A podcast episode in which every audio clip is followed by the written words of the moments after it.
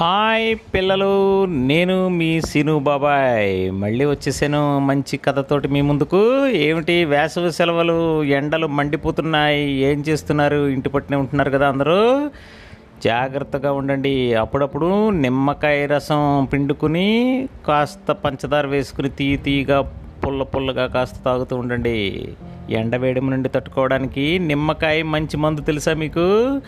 నిమ్మకాయ నీళ్ళు ప్రతిరోజు తాగిన ఆరోగ్యమే. ఇంకా ఏం చెప్తున్నారో తెలుసా? ఈ మధ్యన కరోనాకు బయటపడడానికి మనకి ఇమ్యూనిటీ పవర్ పెంచుకోవడానికి తేనెను కూడా కలుపుకోమంటున్నారు. ఒక స్పూను తేనె ఒక నిమ్మకాయ చెక్క ఒక గ్లాసు నీళ్ళల్లో పిండుకుని కలుపుకుని తాగేస్తే మంచి ఆరోగ్యం కలుగుతుంది. పిల్లలు మీ అందరికీ కూడా వ్యాధి నిరోధక శక్తి పెరుగుతుంది కాబట్టి తేనె నిమ్మకాయ నీళ్ళు తాగండి. ఆరోగ్యాన్ని పొందండి. మరి ఇక కథలోకి వెళ్ళిపోదామా?